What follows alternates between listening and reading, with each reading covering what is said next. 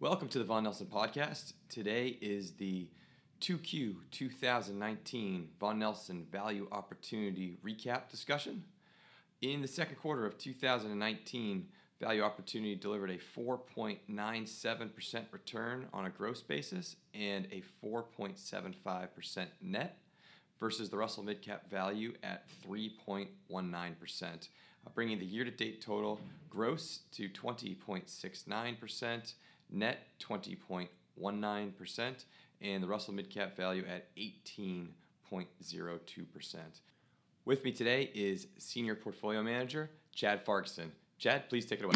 Thank you so much, Dan. So, in Q1, as uh, probably the listeners know well, the market rose rapidly off of its uh, off its Q4 lows we participated, and as Dan just pointed out, we uh, we did a little bit better than the Russell Midcap Value Index. And I'll point out the Russell Midcap Value Index did better than most of the other indices. So the midcap values uh, were the place to be, and uh, and we did quite well uh, even over and above that. The few places where you can look to see what the value up did outperform. Number one was in tech.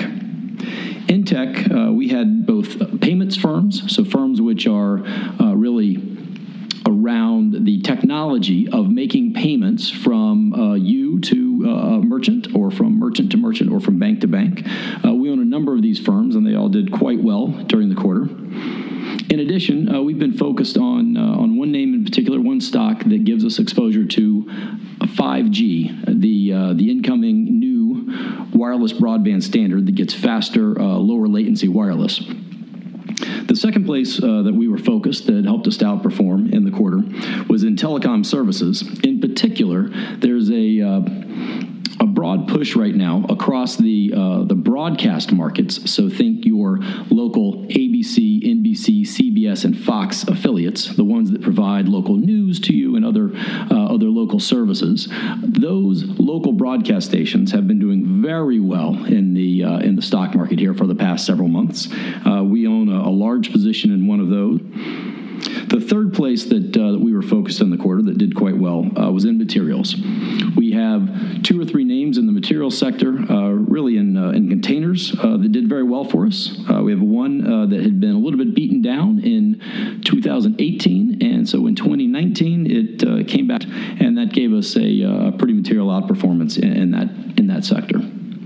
Finally, Dan, as you know, we don't tend to own very many real estate investment trusts Value Opportunity Fund. That continues to be true. We have exactly uh, we have one, which is a, a standard uh, real estate investment trust, a data center REIT. Uh, so this is a real estate investment trust or a REIT which owns data centers around the country.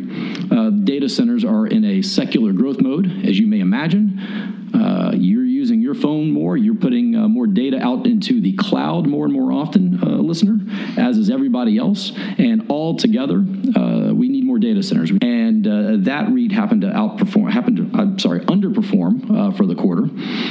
so that underperformance, plus not owning any other REIT in the portfolio when REITs did actually reasonably well for the quarter, that dragged us down. So we put together these three areas that we talked about earlier tech, telecom services, and materials that did quite well. Uh, we had an underperformance by not owning uh, real estate investment trusts, and then we had a, uh, position in cash, which was on average about four, a little over four percent for the quarter. Uh, rapidly rising market, holding cash means that you underperform a little bit. Add all that up, and that gets us to about 60 basis points of outperformance. Looking forward, uh, I'll just note that uh, our approach is exactly as it's always been. We continue to look to only own stocks we believe will return a 15% uh, per year or more in the long run. So that'll be a 50, 50% compound return across three years' time. Uh, so we continue to do that just as we have before. Now, we're getting a little more worried about uh, the economy. We don't think the U.S. economy declines. We don't think we hit a recession, but we do think the economy continues to slow down.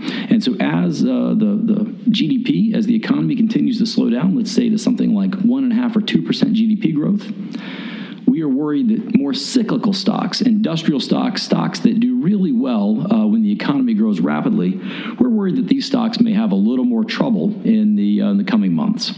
So where it makes sense, we have focused more on stable, uh, steady stocks. Um, as opposed to uh, as opposed to these more cyclical stocks. So an example of a stable steady would be a utility, so an electric utility, uh, but would also be something in the um, in the consumer discretionary space where it is a consumer item, but it's something it's a service that gets used over and over and over again, something you subscribe to, uh, something that you use every uh, every month or every quarter.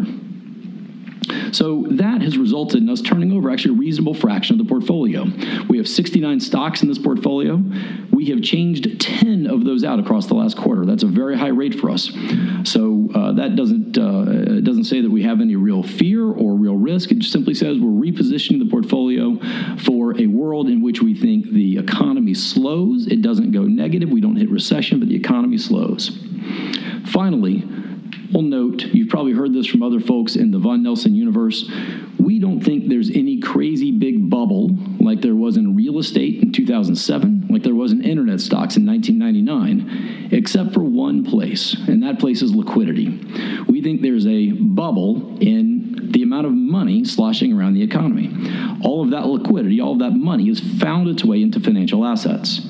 We think over time that liquidity will continue to get drained out of the economy slowly either through actions of the Fed, either through actions of the government, for example, running up debt and requiring that liquidity to buy U.S. Treasuries, or actions of uh, foreigners uh, pulling that liquidity out to invest in their own economies.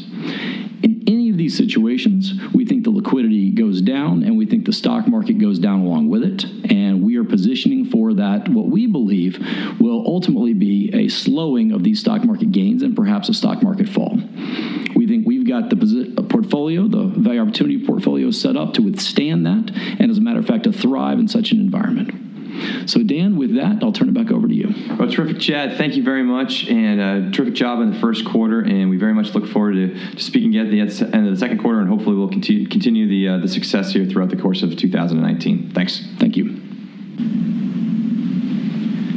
The views, information, and or opinions expressed during this podcast are solely those of the individuals involved and do not necessarily represent those of Vaughan Nelson and its employees. Vaughan Nelson does not verify and assumes no responsibility for the accuracy of any of the information contained in the podcast. The primary purpose of the information, opinions, and thoughts presented in this podcast is to educate and inform.